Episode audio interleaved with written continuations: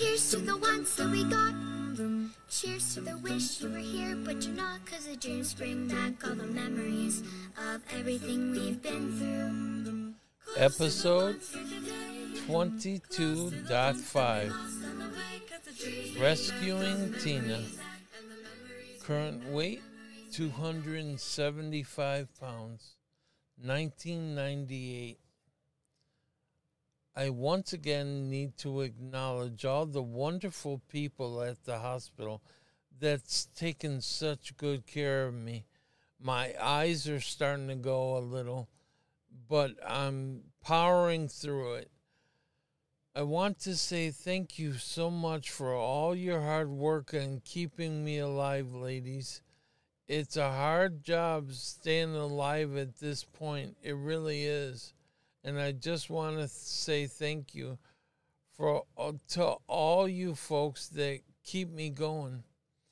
I always wondered why people give up. You know, you know what I mean? They say, "I'm tired. I can't do this no more." Well, I'm finding finding out why they say that now. It's hard. It's a hard fight to stay alive to take all these pills. You know, the one little thing you use every day, that thing you pop up and you take two pills, well, maybe. Well, I've now started taking them in containers, no kidding. And that's how many pills I'm taking, and some are radiation pills. And it's hard is why am I doing this? My quality of life is slowly slipping away. Then I go once a month to get my girl shot. I name things so I so you have to bear with me, please. Um, a girl shot is where it totally expunges my testosterone. So if you ever hear me say it, you know, you'll know what it is. Cancer feeds on testosterone. So now I get hot flashes like a woman, you know, and um, who knew? I do now. When they say they have a hot flash, they aren't kidding. I mean, I'm a girl now. Anyways, not really, but still you know, it's a hot flash. I mean, if you would have known me two years ago, you oh, come on, you know. Anyways, you you would understand the level of tos- testosterone I once had in me. I was 260 pounds of all muscle. I loved working out. I would uh, just work out for two hours a day sometimes. I just loved it. And I mean, real workout, not look around. I would do it in my basement. I wouldn't go anywhere. You know, I didn't need no gym, I didn't need uh, accolades or anything like that. I just loved working out. I didn't need to show anybody either what I was doing. I just enjoyed it for me. Uh, you know, I turn on the TV to some good old Motown, old school, and I get into the rhythm. I have good rhythm.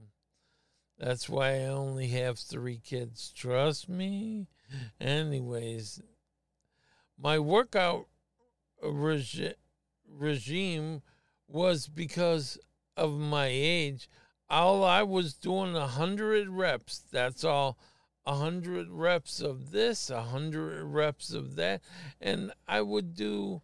Um, I wouldn't need a lot of weight. I've already got the bulk. I just needed to maintain the shape and you know the cuts, and I just would do a hundred reps of curls and then bench presses and you know whatever I needed I have I had a good routine and I could tell when the body part was getting um not looking like it should then I just adjust my workout and a hundred reps, you know. Anyways, that's not why I did this. I'm going off again, folks. I'm digressing. I apologize. I'm sorry. Okay, the reason this word, the one word we're going to do, is one of my daughters wrote me and she said, uh, she said, Do you remember? I don't know if you realize how many people you've rescued in in front of me, Dad. And I called her and I said, No. What are you talking about, sweetheart? I never thought of it. Why are you saying this to me? Well, I just want you to realize in front of me how many people I've seen you rescue. And she says, Do you remember this this time and do you remember that time and do you remember this time and okay, okay, I get it, I said. I but I didn't because I wasn't taking I wasn't uh, like Greg Hahn says, I'm not looking for points. if you ever listen to Greg Hahn, he's funny guy. Anyways, I said, you know, when and then she would start doing things like that, not on the scale I do, but it's okay as long as everyone helps everyone. That's how I look at it. I'm to give you one of those times. Okay? I'm going to change the girl's name because, in case she ever hears this, I don't want to embarrass her. So I'm going to call her Tasha. Back in 1977, 70, I'm sorry. Boy, it's the pills, folks. Sorry. 1997 or 98, I was hoping my great great grandchildren will be able to hear this. And you guys, if you hear this, my great great grandfather talking, listen to what I'm saying. All my stuff, I'm happy, man. It's it makes me happy to help and I want you to hear it because you know some of you won't be happy and some of you heard me and will be happy and don't make it bad. You know, I'm going to say some okay, this is why I learned to be so generous. My mother, you do the math how many great great great grandmother that is, but I can't do that. I'm not good at math. My mother had a very, very, very hard. She was beautiful, a beautiful woman, but she was young and dumb. And some guy 11 years older, my father, came along and scooped her up and told her all the things she wanted to hear made her do things she, she didn't want to do. And she had our stubbornness and the, our wherewithal to say no, finally, no. But you didn't say no to my father.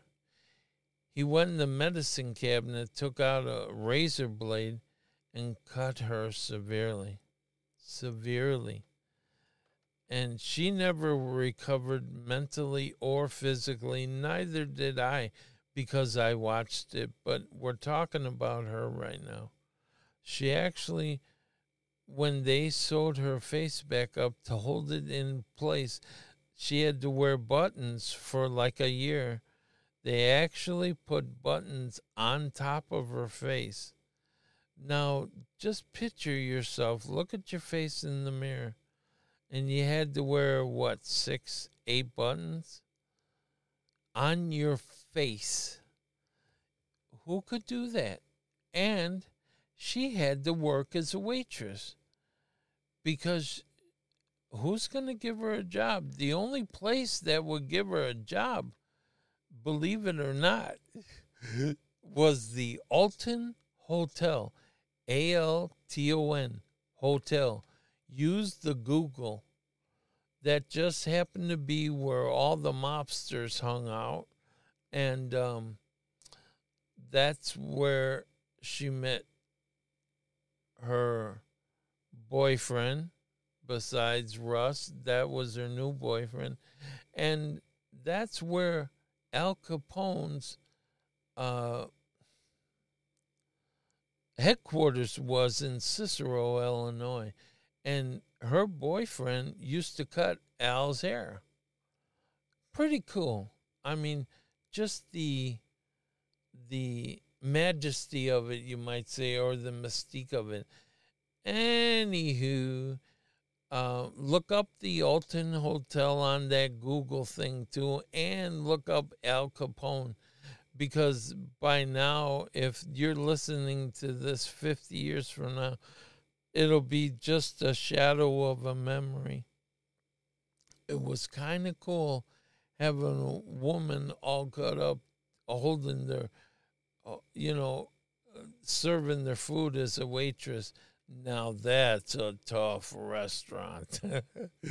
Anyways, think about it if you walked in.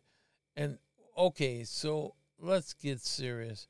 One day, an old man walked in and he had a cane. He sat down, sat down at one of the seats, obviously.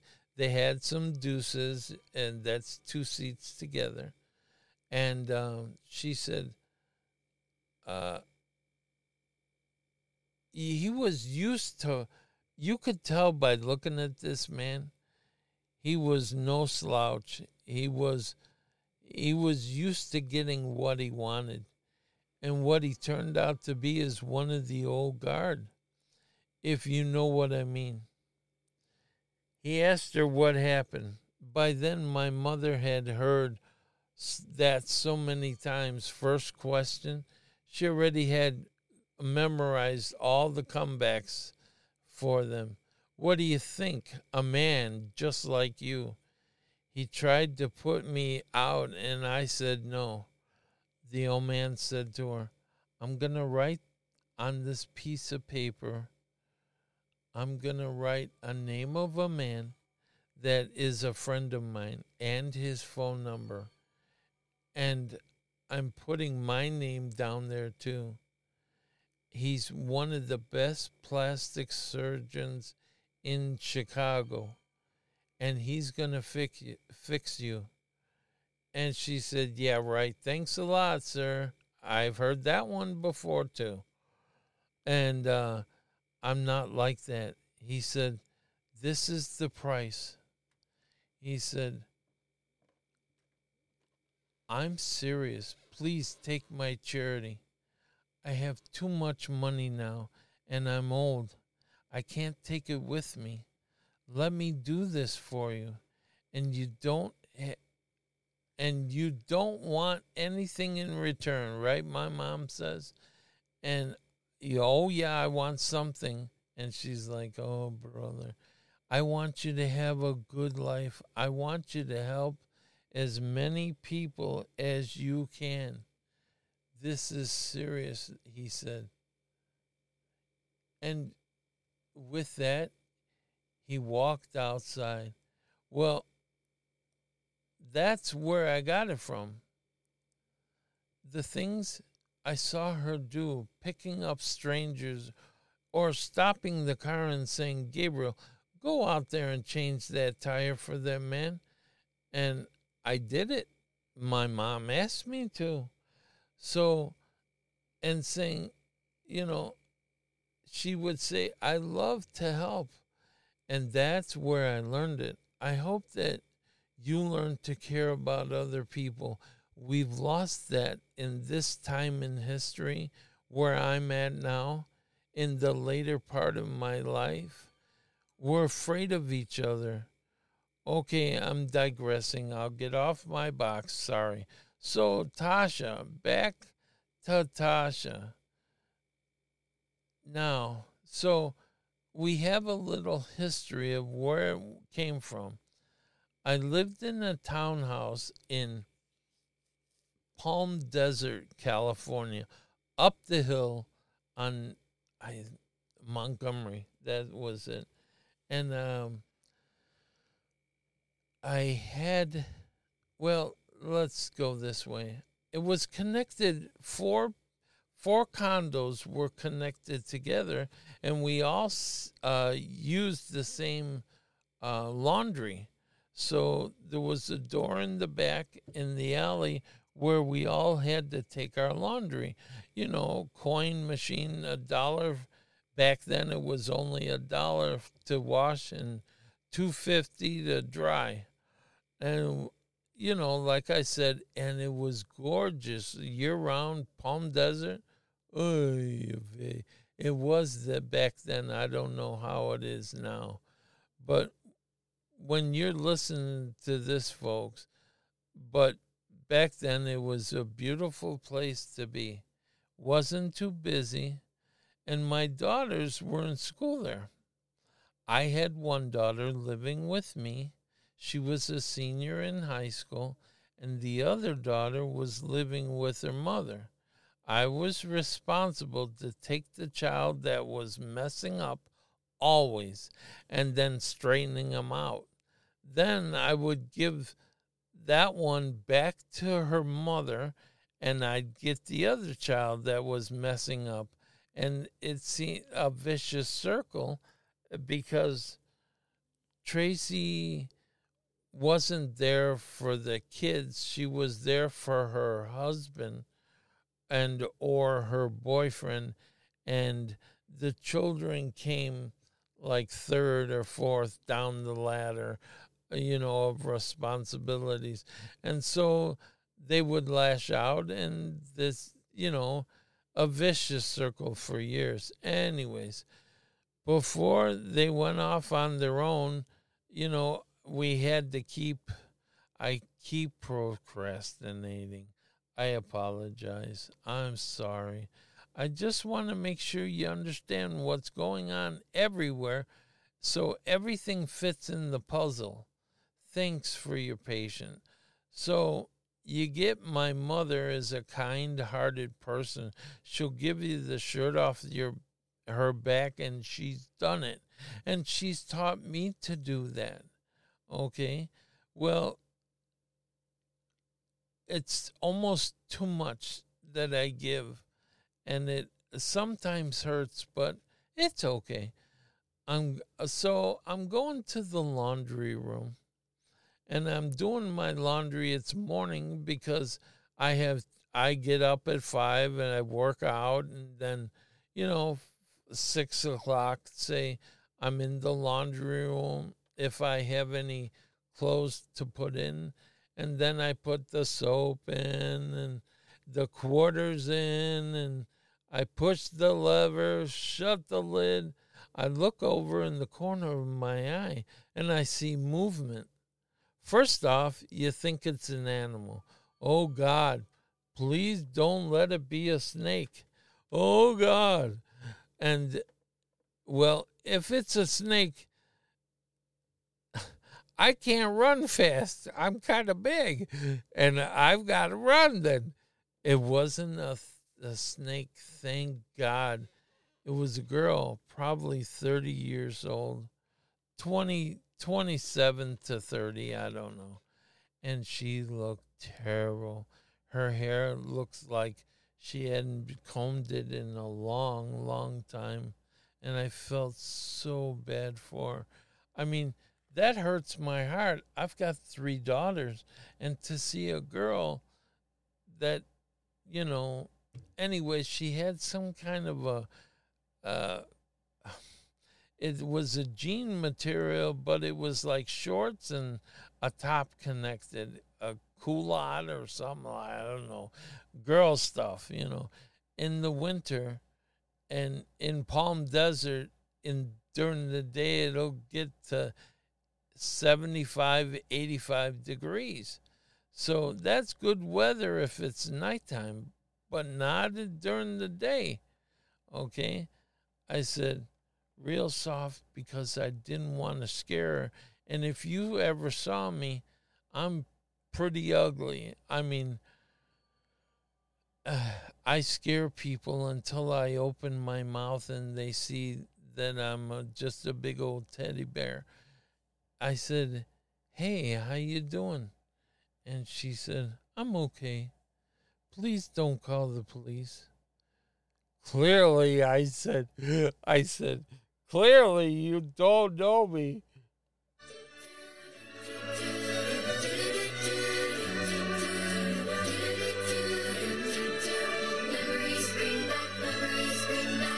Hey, Ma, please be quiet. I'm trying to do a podcast down here.